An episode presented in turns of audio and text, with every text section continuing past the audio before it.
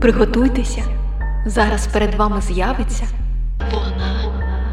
А я вас покидаю. Вона сама все розкаже.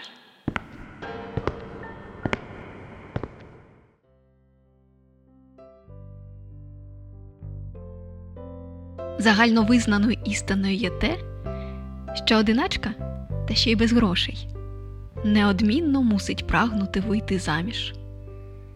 Та я ніколи не прагнула цього, принаймні за будь-яку ціну. Також загальновизнаною істиною є те, що письменниця, на книгу якої відгукувався сам Вальтер Скотт, має прагнути бурхливого світського життя. Та й це мені чуже. А чого ж тоді прагну я? Саме про прагнення хотілося поговорити сьогодні з вами, дорогі мої слухачі. Вітаю вас! І вибачте, що змусила так довго чекати свого представлення. Мене звати Джейн Остін, і я безмежно вам вдячна, що ви зібрались тут сьогодні. І, хоча, споміж сказати і написати, я завжди прагнула обрати друге, в мене не виникало бажання описувати своє життя в письмовому вигляді. Може, тому що, як з гумором помічає мій люб'язний брат Генрі, моя реальність досить бідна на події, віддаючи, звісно, таким чином належне моїй фантазії. В описаних мною героїв подій в житті вистачає, хоча ніяких пожеж чи повеней, як в сентиментальних романах, Боже збав. Але й до того ж він відмічає, що в мене вельми приємний голос. Тому сьогодні я обрала поговорити з вами і погодьтеся. Чудово вести розмову за келихом добрячого вина, сидячи в затишній кімнаті, вікна якої виходять на сад. І навіть якщо прикрити втомлені від письма очі, відчуваєш жвавий подих природи. Це дає бажане задоволення спокою і усамітненості. І хоча б на час забуття, що це не мій дім не моя кімната, не мій сад. Я тут тимчасовий гість, як і всюди. В мене немає свого будинку, а втрачене почуття дому залишилося там, в невеликому хемпширському селі, там, де й моє серце. З мого тут лише невеликий багаж і рукописи. Це будинок Генрі, і він люб'язно виділив мені на час мого гостювання в Лондоні по справах невеличку кімнату. А зараз я тільки примружу очі, періодичне запалення яких надає мені спокою вже більше десяти років. До того ж, зараз в мене сильно погіршився зір, іноді бувають нестерпні лицьові болі. Але, мої любі слухачі, не сприймайте це дуже серйозно. Менш за все, я б хотіла зараз нагадати свою матір, постійні скарги якої на здоров'я стали в нас з сестрою Касандрою приводом для не дуже милосердних жартів. Вибачте, як завжди, я знову намагаюсь перевести вашу увагу від скромної моєї персони до більш цікавих фігур. Та якщо вже саме я зібрала вас тут сьогодні, доведеться розповідати мою історію. О, мій незнайомий слухач, моє ім'я тобі нічого не скаже. Але ви могли зустрічати книги авторства леді, такі як чуття і чутливість, гордість і упередження. Менсфілд Парк і Емма. У грошовому еквіваленті книги не стали занадто успішними, але все одно достатньо потішили моє марнославство. І цими першими власними грошима я тихо пишаюся. Я ховаюся за загадковим псевдонімом, бо, як вважається в суспільстві, для справжніх леді письменництво неналежне заняття. Смію шепотом помітити, неналежним для жінок є повна залежність від чоловіків і відсутність власної фінансової опори. Звісно, я не говорю про це достатньо голосно, як, наприклад, Мері Олстонкрафт, сміливості робіт якої я вражена. Однак серед родичів і сусідів моя таємниця була розкрита Генрі, любителем поспілкуватися, і вони стали дивитися на мене з подивом і підозрою, а деякі, наче вперше побачили, як якийсь предмет побути, що несподівано ожив але в поглядах моєї матері навряд чи що змінилося після виходу моїх романів. Для неї завжди очевидними були тільки літературні таланти її старшого сина Джеймса і каліграфічність мого почерку завжди була важливішою за зміст того, що я пишу. Насправді я і сама не в захоті від свого почерку, у моєї дорогоцінної сестри Касандри він набагато охайніше. Дуже шкодую, що мої надруковані твори не побачив мій гаряче улюблений батько. Він завжди ставився серйозно до мого захоплення письменництвом. На мій 19-й день народження він подарував мені конторку з червоного дерева, а через рік омріяну власну кімнату. Цей тільки мій простір був безмірно важливий для мене, особливо в великій родині, де шестеро з восьми дітей хлопці.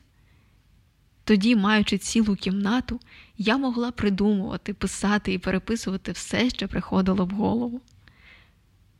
Але про все по порядку.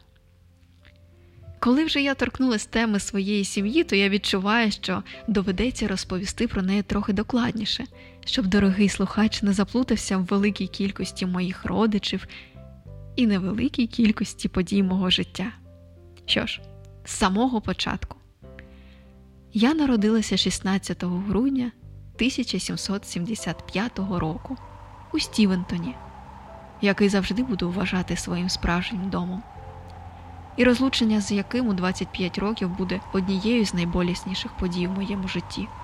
Тато Джордж Остін любив розповідати, яка сувора сталася тоді зима, що неможливо було вийти з дому. Йому навіть довелося припинити проведення проповідей. Так, мій батько був священником. А мати Касандра Лі згадувала про мою непунктуальність. Я народилася з запізненням майже в місяць. Добре виховані міс не повинні змушувати інших себе чекати так довго. З матір'ю мої стосунки ніколи не були простими, і я не прагнула це змінити. Ніжність і любов майже материнську змогла дати мені інша Касандра, сестра, всього на три роки старша за мене, моя опора і сумління. Але реальність була такою, що неможливо було не помічати мою схожість з матір'ю, в почутті гумору, у вмінні написати дотепний вірш з гострими жартами. І місіс Остін вірить, що ці здібності в повній мірі перейняв її улюбленець Джеймс, мій старший брат. Чоловікам такі вміння можуть стати більш в пригоді, в той час як головними талантами жінок вважаються вправність господарювання і народження дітей. І, звісно ж, наявність атрибутів гарного виховання, музикування, шитво, малювання. Джеймс і справді добре пише, хоча його висловам не вистачає материної витонченості і радісного запалу. Ще навчаючись в Оксфорді, він започаткував газету Задирака, де написав прекрасну фразу з усіх хімічних сумішей найнебезпечніша чорнила. Що ж, тут я з ним погоджусь, а роблю це не так часто. Джеймс став священником, як і батько, і згодом перестав радувати літературними здобутками, видаючи іноді лише безрадісні і трохи дивакуваті вірші. Про другого брата Джорджа в нашій родині не прийнято говорити, але сьогоднішній день здається мені особливим, і я порушу правила. З дитинства він дуже хворів, страждаючи припадками, так не навчився говорити, його віддали на утримання далеким родичам. І, на жаль, все, що я могла для нього зробити, поки він ще жив у нас, це вивчити мову німих. Його хвороба вважалася майже позором, боючись того, що вона може бути заразною, кидаючи тінь на здоров'я інших дітей, знизить наші з Касандрою без того невеликі шанси на заміжжя. Але зараз мені майже сорок. Я точно не збираюсь заміж тому можу дозволити собі говорити про всіх моїх братів без виключення. Брат Едвард також рано покинув дім, його всиновили багаті родичі Найти, яких він у свої 12 років підкорив легкою веселою вдачею. Мої дорогі брати Френсіс і Чарльз моряки, і обидва здобули досить високе положення на флоті. Але, зважаючи на протилежність їх характерів, підозрюю, мали різні способи просування по службі. Можливо, і завдяки їм я так невимовно люблю море. Та як ви вже встигли зрозуміти, З братів найбільш близькі стосунки склалися в мене з Генрі. Дійсно, можу з ним погодитись. Моє життя не таке бурхливе, як, наприклад, в його дружини Елізи, моєї кузини, для якої шлюб з моїм братом це вже другий. Перший її чоловік, француз граф де Фаїд, був страчений на гільйотині.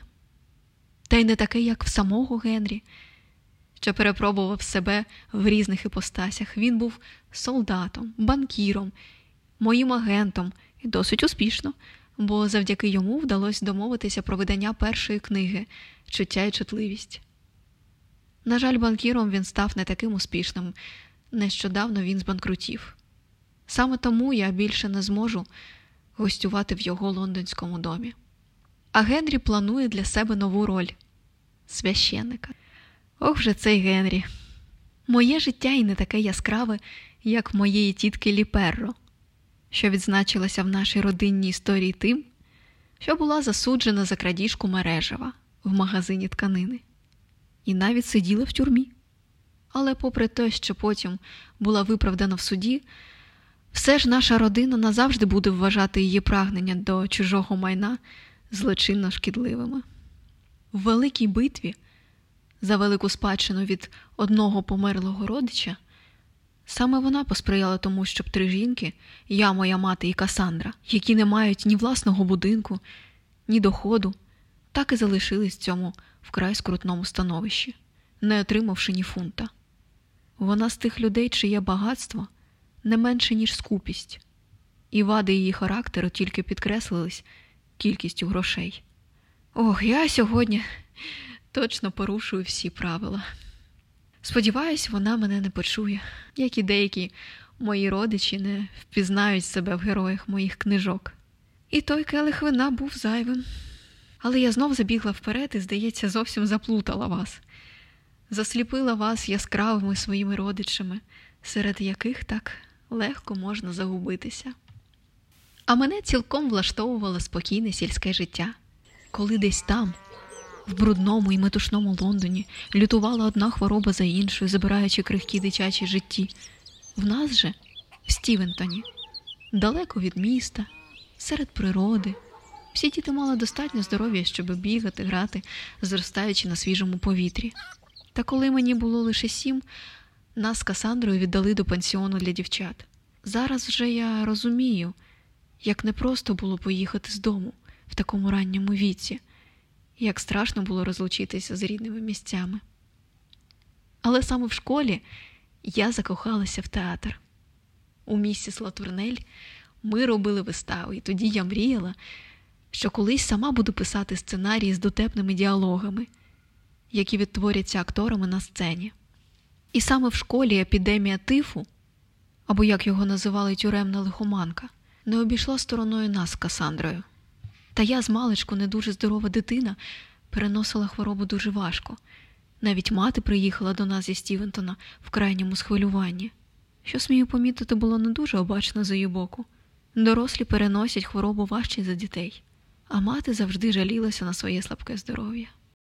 В школі я почала писати оповідання, щоб розважити подружок, а іноді щоб трохи не лякати.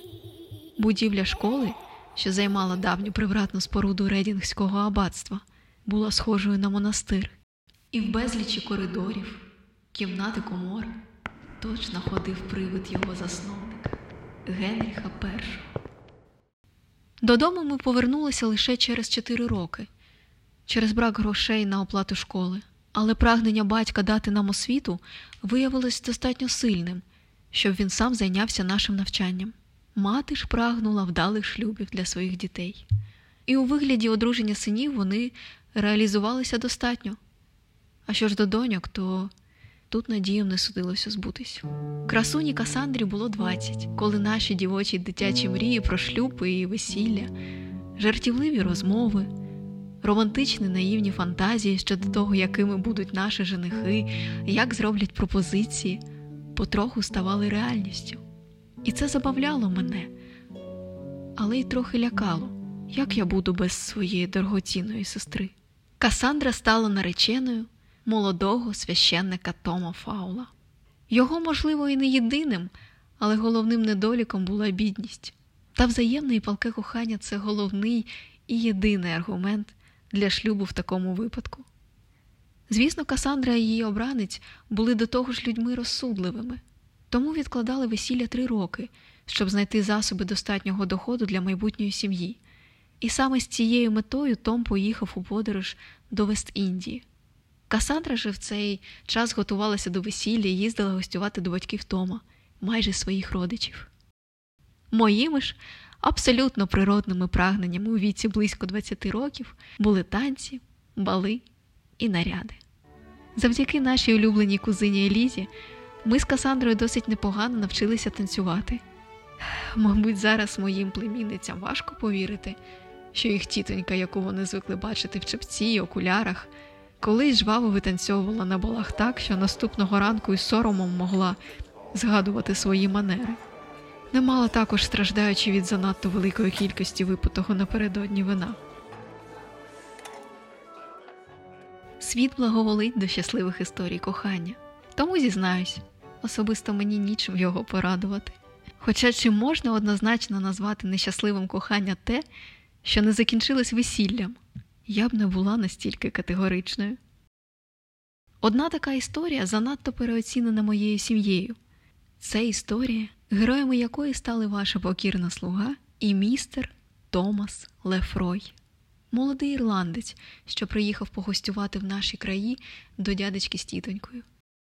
Родичі і сусіди прагнули бачити це як заборонене кохання двох однаково молодих і так само бідних людей, що, не стримуючи своїх раптово спалахнувших почуттів, відкинувши правила пристойності, танцювали, розмовляли один на один, безсоромно фліртуючи на очах у всього світу. В реальності ж я ніколи не була занадто сентиментальною. І думаю, мої читачі помітили це в моїх книгах. В них все чітко прораховано, скільки, в кого і як, за що не раз я чула докори від читачів за відсутність пристрастей. Але якщо і вважати пристрасті основою душі, то їх контролювання це основа життя.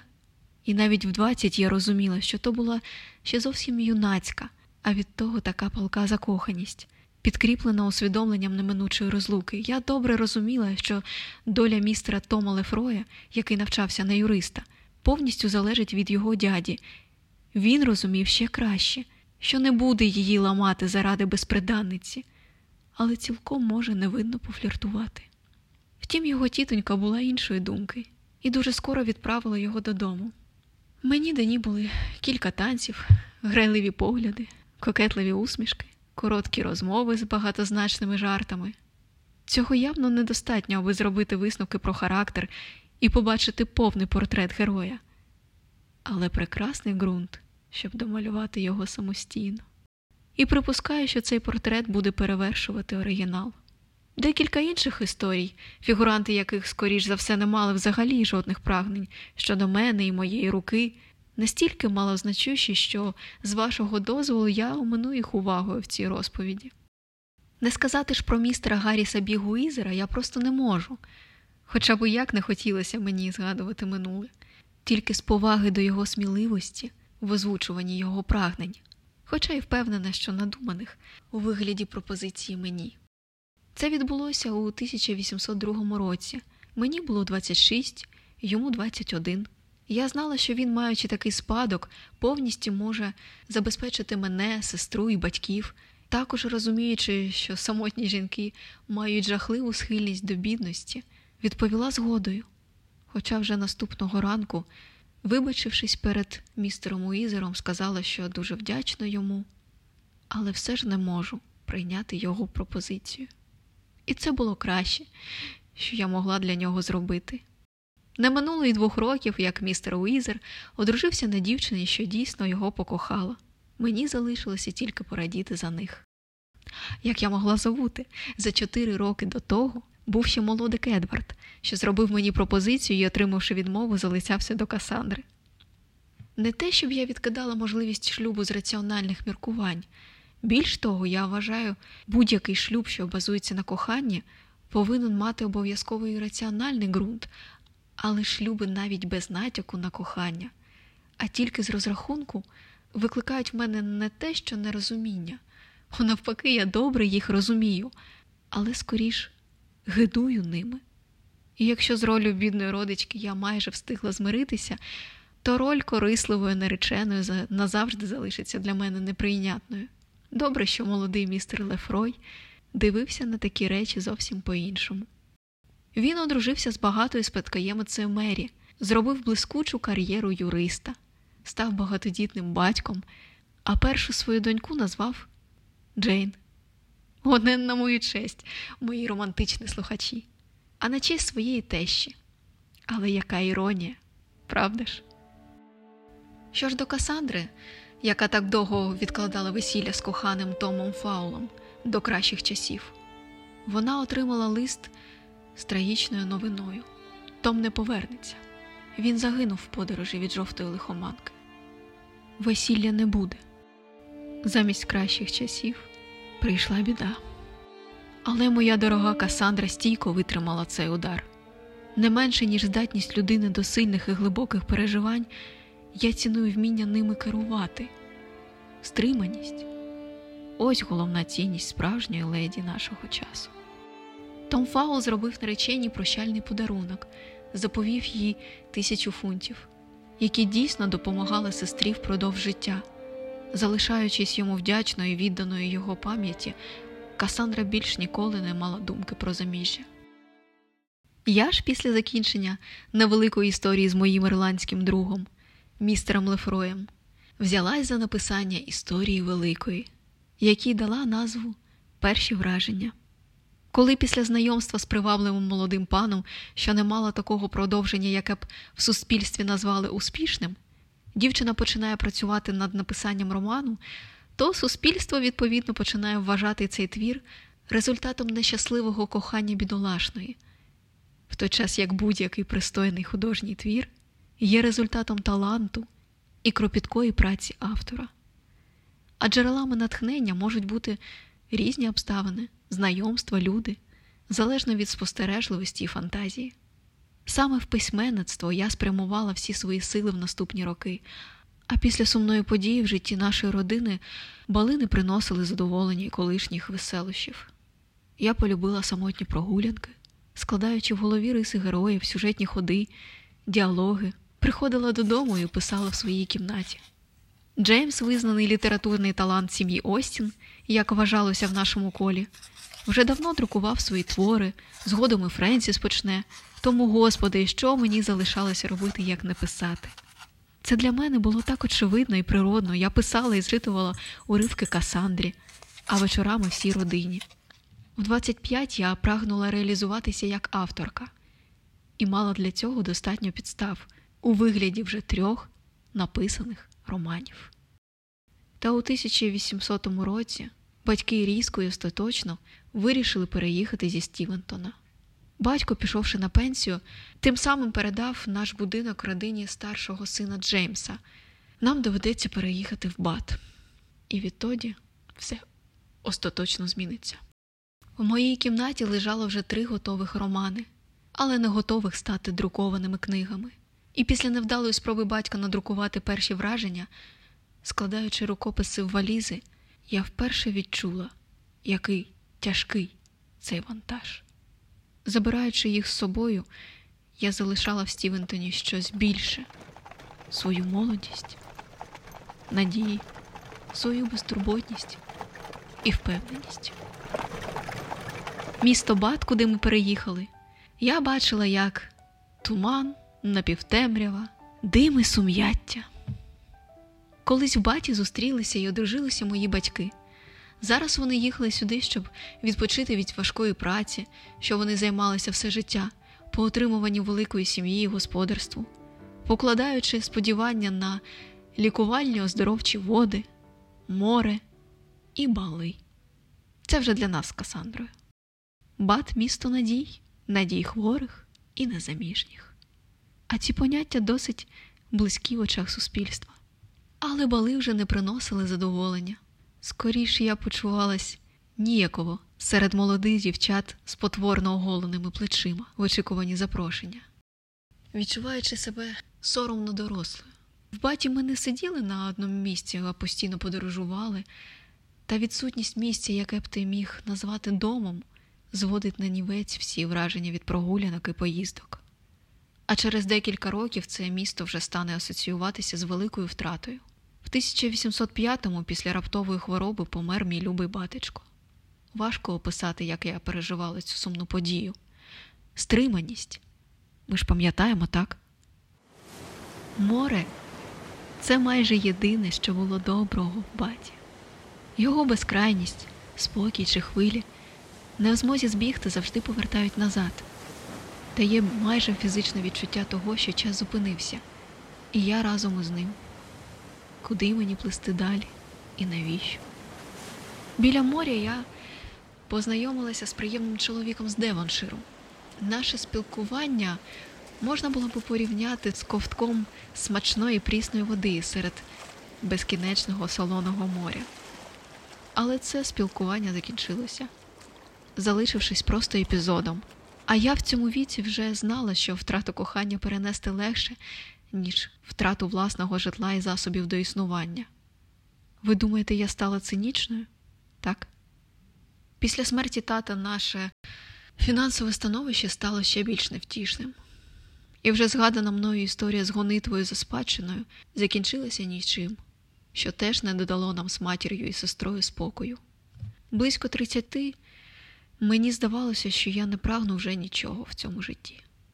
Мені не цікаві були нові знайомства, спілкування з сусідами, які змінювалися в курортному містечку частіше, ніж погода.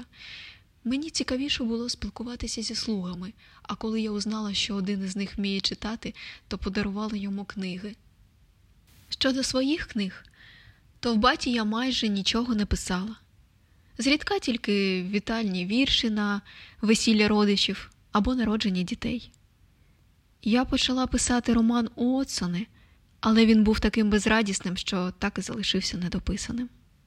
Коли тобі 30 і ти незаміжня, всі твої одружені брати, їх жінки бачать в тобі не стільки людину зі своїми планами і справами, скільки покірну тітоньку, яка завжди з радістю готова нянчитися і грати з багаточисельними племінниками, допомагати в чергових пологах, вправлятись по господарству, курсуючи таким чином від будинку до будинку твоєї рідні.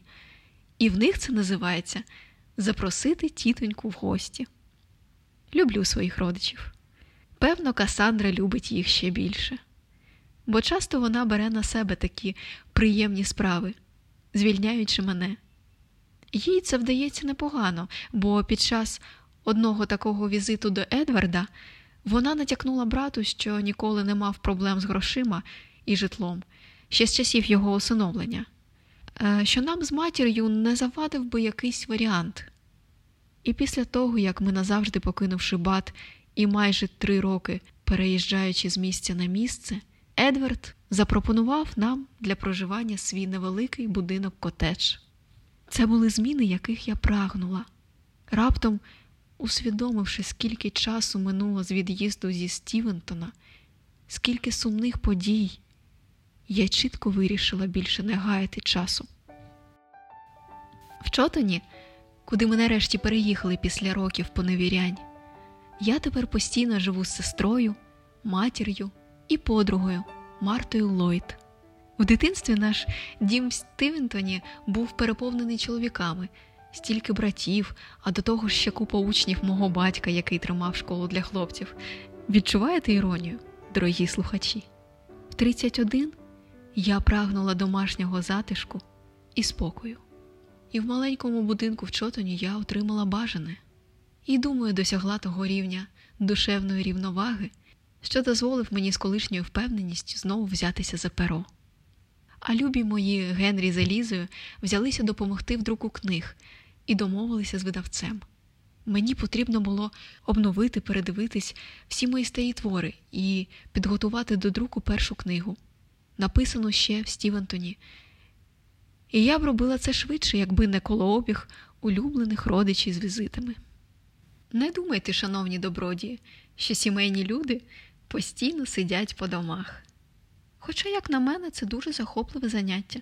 Рекомендую. Особливо, коли в тебе стільки матеріалу, що потребує опрацювання і правок. прийоми гостей, сніданки, обіди, вечері, ще грав бирюльки з дітьми. О, в цьому мені немає рівних. Будьте впевнені. Але знаєте, досить важко писати книгу, коли голова в тебе зайнята яблучним пирогом. Якщо це, звісно, не книга рецептів. Хоча добрий яблучний пиріг вносить значний вклад в наше домашнє щастя, бо його приготування річ куди більш проста і зрозуміла в господарстві, ніж написання книг. Генрі каже, що мої прагнення до письма в реальності підкріплені природним даром. Письмо мені дається просто, що на папері потрібні мені слова самі складаються в речення, невимушеність яких дозволяє читачу легко слідкувати за сюжетом. Тому він був би вкрай здивований, якби побачив, як багато я переписую, змінюю, викреслюю, перероблюю, але я волію залишити це прихованим від очей. В моєму розпорядженні є тільки маленький стіл у куточку, де я можу працювати, але не люблю, якщо хтось поряд, і коли чую скрип дверей, як сигнал наближення когось із домашніх, поспішаю зім'яти папери і сховати їх під стіл. Стриманість, мої любі слухачі, терпіння і стриманість.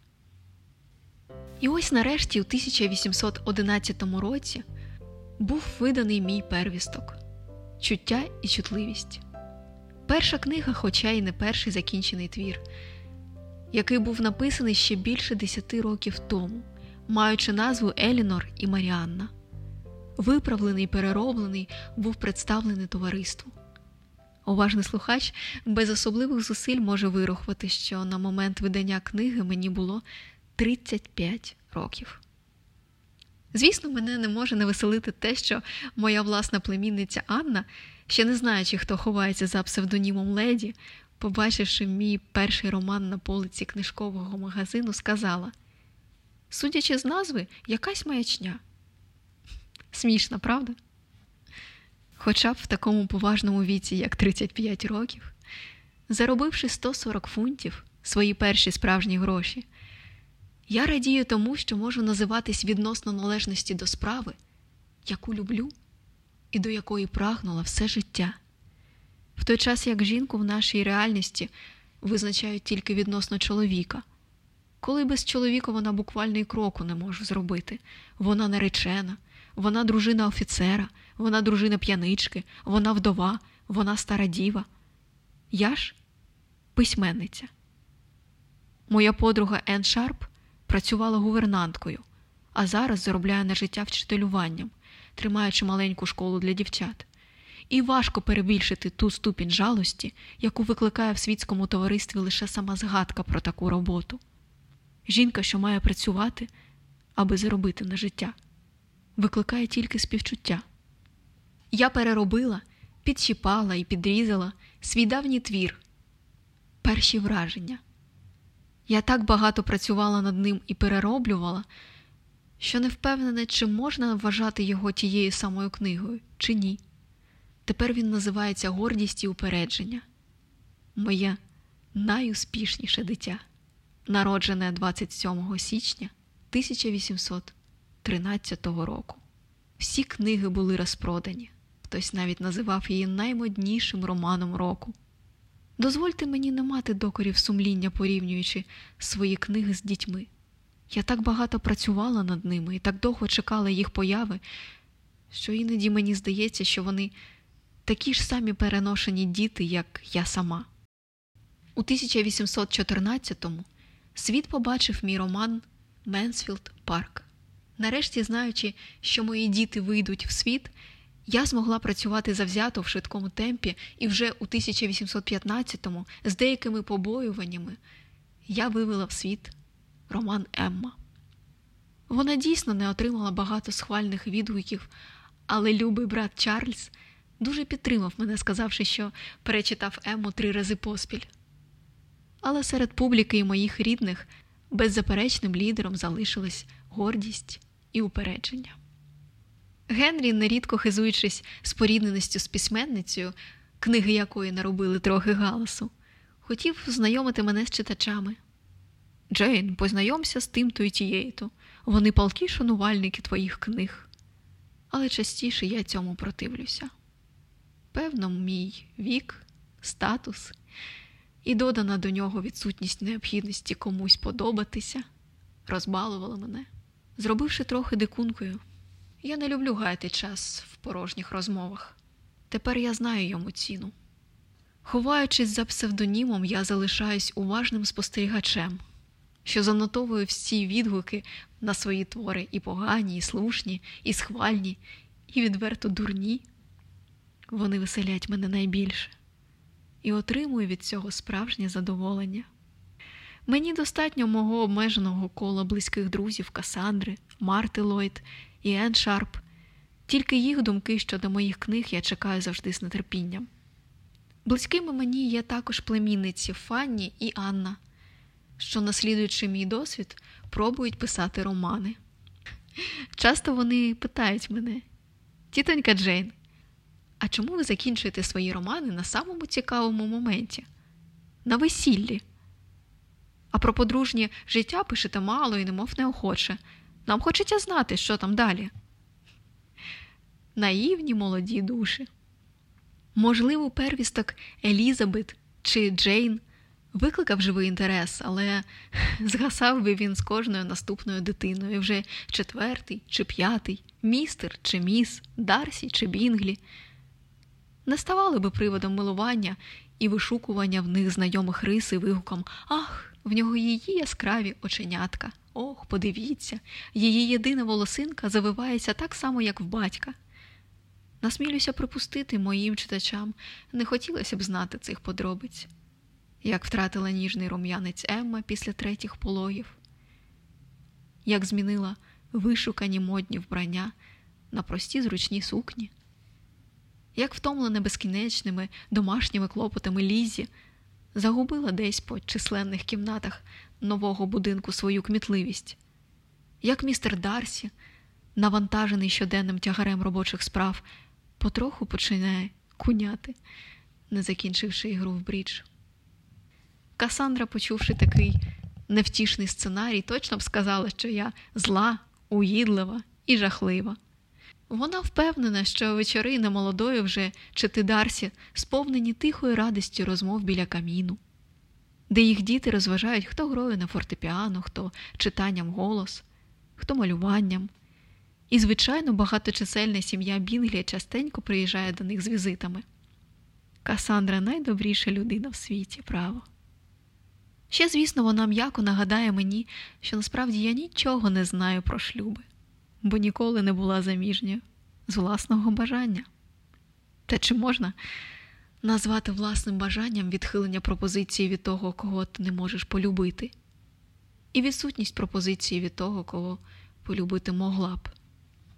Я дійсно небагато знаю про шлюби, але мені достатньо того, що перша дружина Джеймса померла невдовзі після народження первістка, дружина Чарльза на кораблі під час пологів, як і дружина брата Едварда, народжуючи одинадцяту дитину.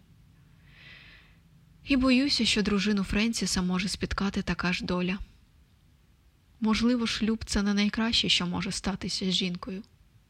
Я чула стільки натяків і відвертих слів співчуття з приводу мого незаміжжя, звучить як немічі, еге ж? Перехоплювала стільки жалісливих поглядів на мій чепець, що вирішила приховати свою тріумфально переможну радість від своєї свободи, щоб не розчаровувати їх своїм достатнім задоволенням від життя і не відволікати їх від домашнього клопоту який зазвичай буває в великих багатодітних родинах. Тож, повертаючись до питання на початку цієї розповіді, чого ж прагну я? В 25 я жартома казала, що пишу тільки заради визнання, і гроші мене не цікавлять. Зараз, майже в 40 років, я б сказала так, шановні добродії, коли жінка може обрати собі заняття самостійно і робить це достатньо вдало, щоб результати його приносили задоволення не тільки їй, а для неї це стає засобом до існування, то не така вже це й погана ідея. Хоча погоджуюсь, досить смілива.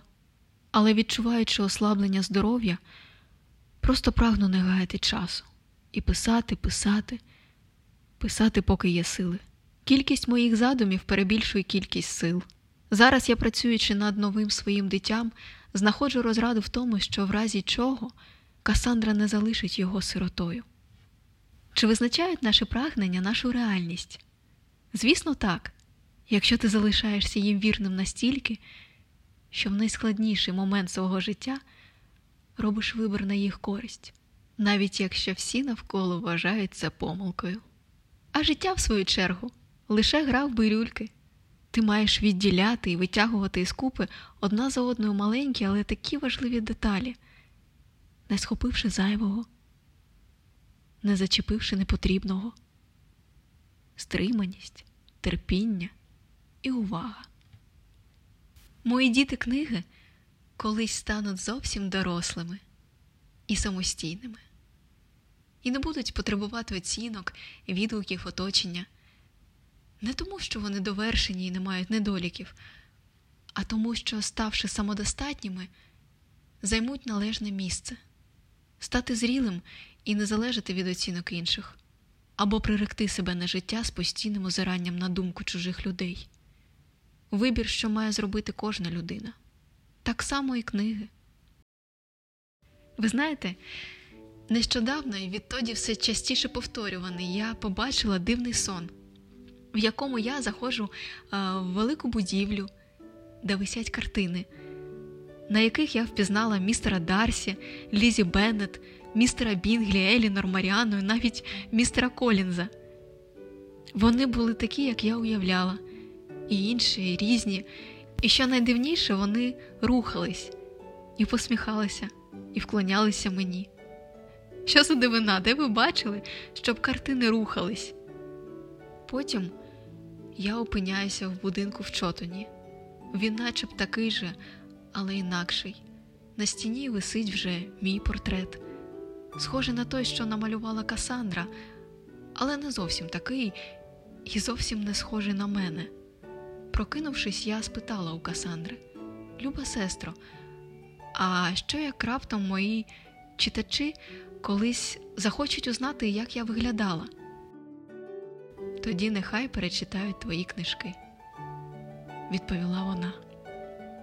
В них вони знайдуть і твій розумний, яскравий іронічний погляд, і твою щиру, грайливу і ласкаву посмішку. Вони завжди можуть побачити там тебе. Моя Касандра дуже мудра. Я вже казала це.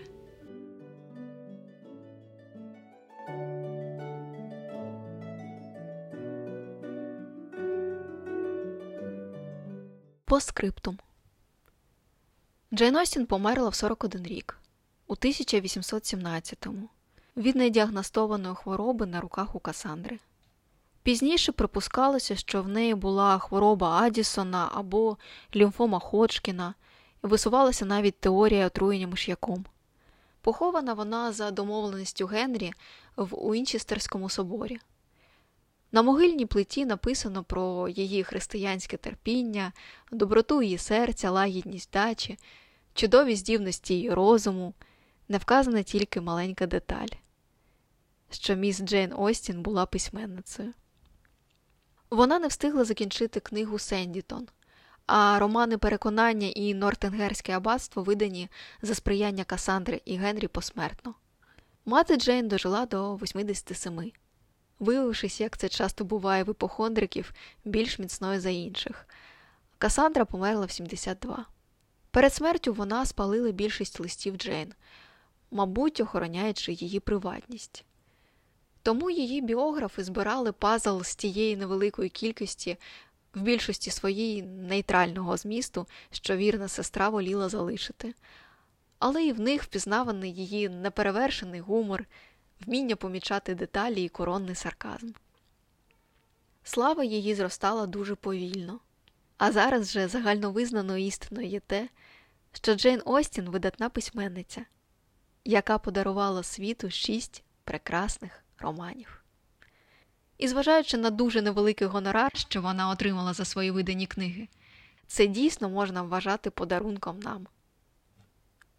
Дякую за подарунки, Джейн.